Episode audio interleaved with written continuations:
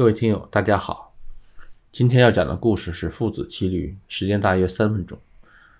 父子俩牵着驴进城，半路上有人笑他们：“真笨，有驴不骑。”父亲便叫儿子骑上驴，走了不久，又有人说：“这个儿子真是不孝，竟然让自己的父亲走着。”父亲赶紧叫儿子下来，自己骑到驴背上。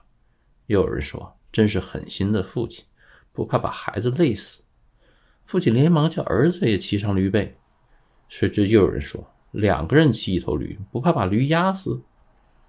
父子俩赶快溜下驴背，父子俩赶快溜下驴背，把驴子四只脚绑起来，用棍子扛着。经过一座桥时，驴子因为挣扎掉了下来，掉到河里淹死了。骑驴这个难题，在我们生活中可能经常遇到。每个人都不可避免的受到其所在的舆论环境和社会环境影响，可是这个舆论缺乏稳定的标准，无论你怎么做，都不可能得到所有人的正面评价。最困难的是在同一个环境中，评价标准还随着时间不停的变化。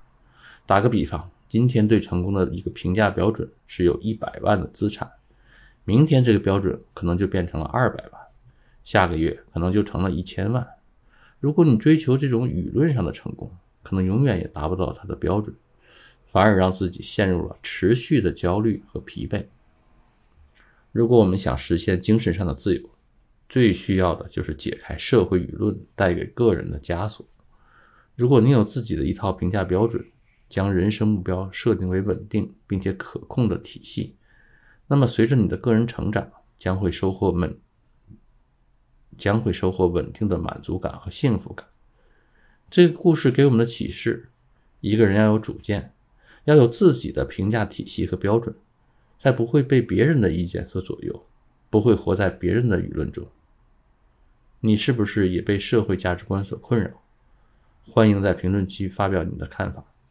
今天的节目就到这里，谢谢大家。